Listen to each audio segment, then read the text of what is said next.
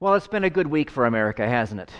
I mean, even if you don't care about baseball, the Cubs winning the World Series was good for America.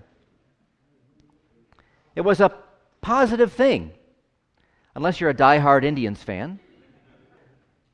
But even then, the Cubs' one hundred eight year wait to win the World Series can be appreciated by everyone, I think. That was last week. Now we got this week and the election. I bet more people will be glued to the T V this Tuesday night than were during the World Series, don't you think? Uh, there's more at stake. There's a lot more at stake. It was interesting while watching the World Series when the network would go to commercials. You know, they were mostly the campaign ads, right? As you, you know, the same ones you've been watching for weeks now. The ones where the makers of these ads try and play on your fears and your anger and your anxiety. I mean, for me, it was a kind of uh, schizophrenia almost, uh, watching the ball game, going from thoroughly enjoying myself one minute to utter contempt the next minute when these commercials would come on. You know, back and forth, back and forth for three hours, for seven nights. I can't recall an election in my lifetime, when I started paying attention to them anyways, that would probably be Ford Carter. I can't remember an election where fear was the number one tool used by both sides to get a vote.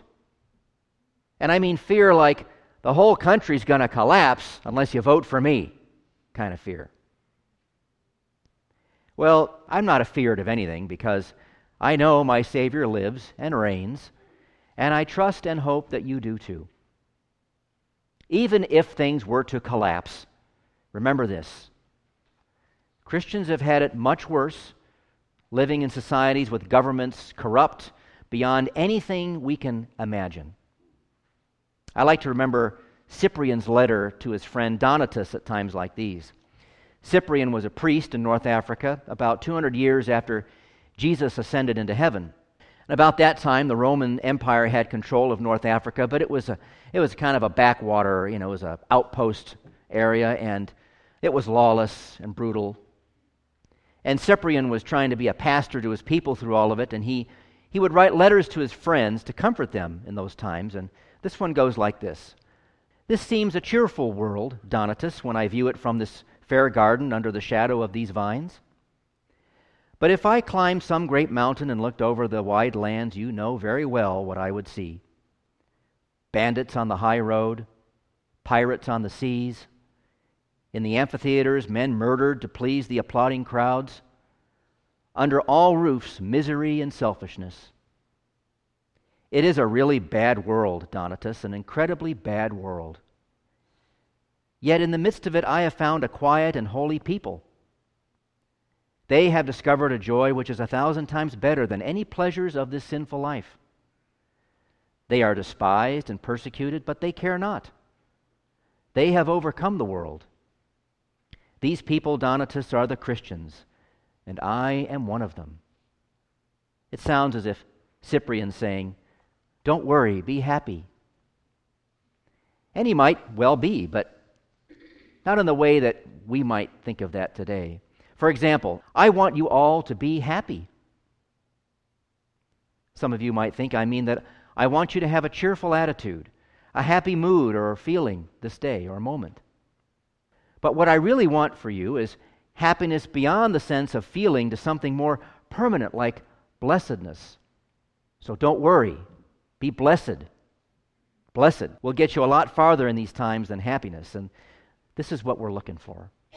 This is what we all need more of, isn't it? The crowds were always following Jesus around, looking for something from him. They came from everywhere. They weren't just the locals.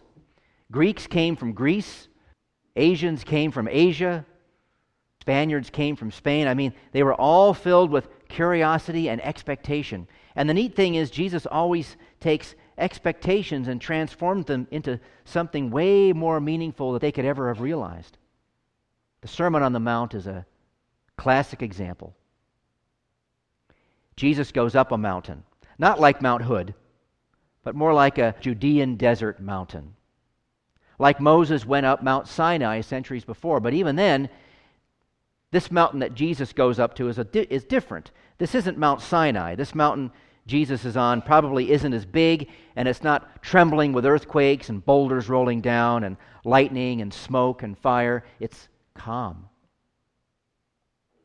The people don't approach it in fear like they did at Sinai. They, they approach Jesus with expectation as he sits there in, the, in their midst, teaching them like lambs gathered around the shepherd.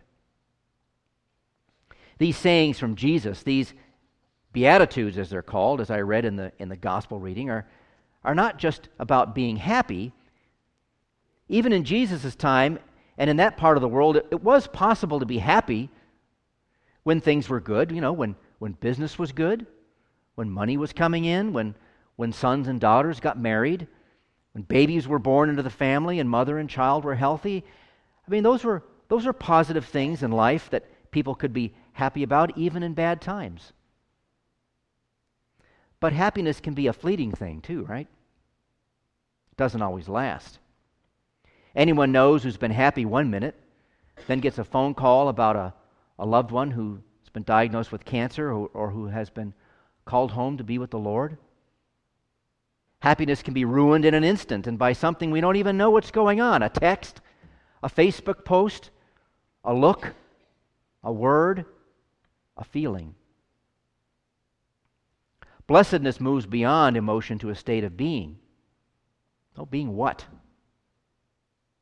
Well, being blessed with favor from above. And that's not something that changes every five minutes.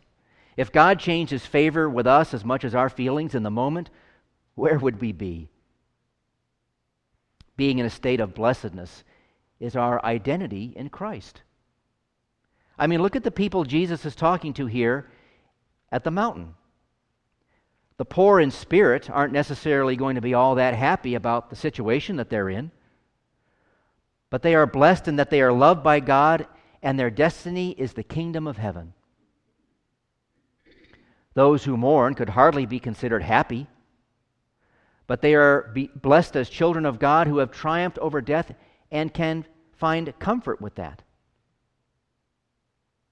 The meek are usually the ones who get trampled on in life, but they are blessed in that the Lord of the universe humbled himself, taking the form of a servant and got trampled on, so to speak, to the point of death by crucifixion, so that the meek could inherit the kingdom of God.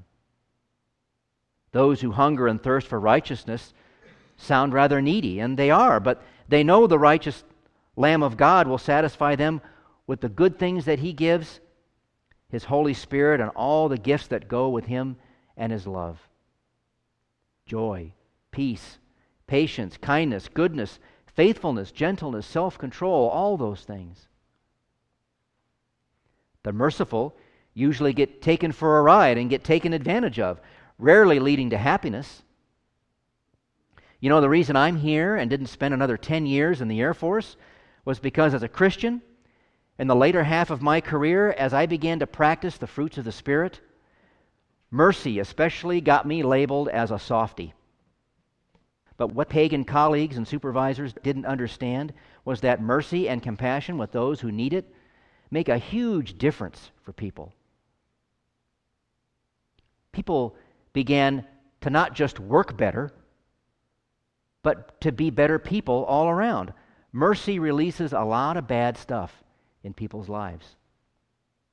The pure of heart, or the pure in heart, are considered naive or too innocent ever to get far in life, but they know the one who has called them by name and who will fully know the Lord and see Him with their own eyes. Peacemakers may be admired and applauded for a time, but strife and derision soon follow because they weren't tough enough on the offender. And in the same manner as the merciful get labeled as softies.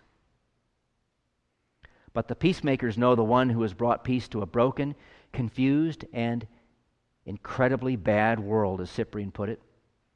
Peacemakers know the one who has brought them peace through the forgiveness of their sin and a conscience cleansed by water and the Word and His very own body and blood. And it's not likely that those who are persecuted for righteousness' sake, who are reviled and have all kinds of evil spoke against them and are falsely accused because of Christ, you know, like on social media, are ever really going to be happy about it.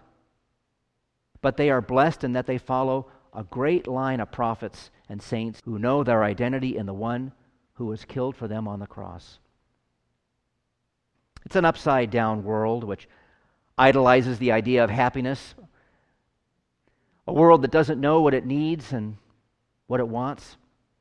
But we have Jesus' words and blessing that moves you and I from moments of happiness to the state of being blessed in the one who calls us. Amen.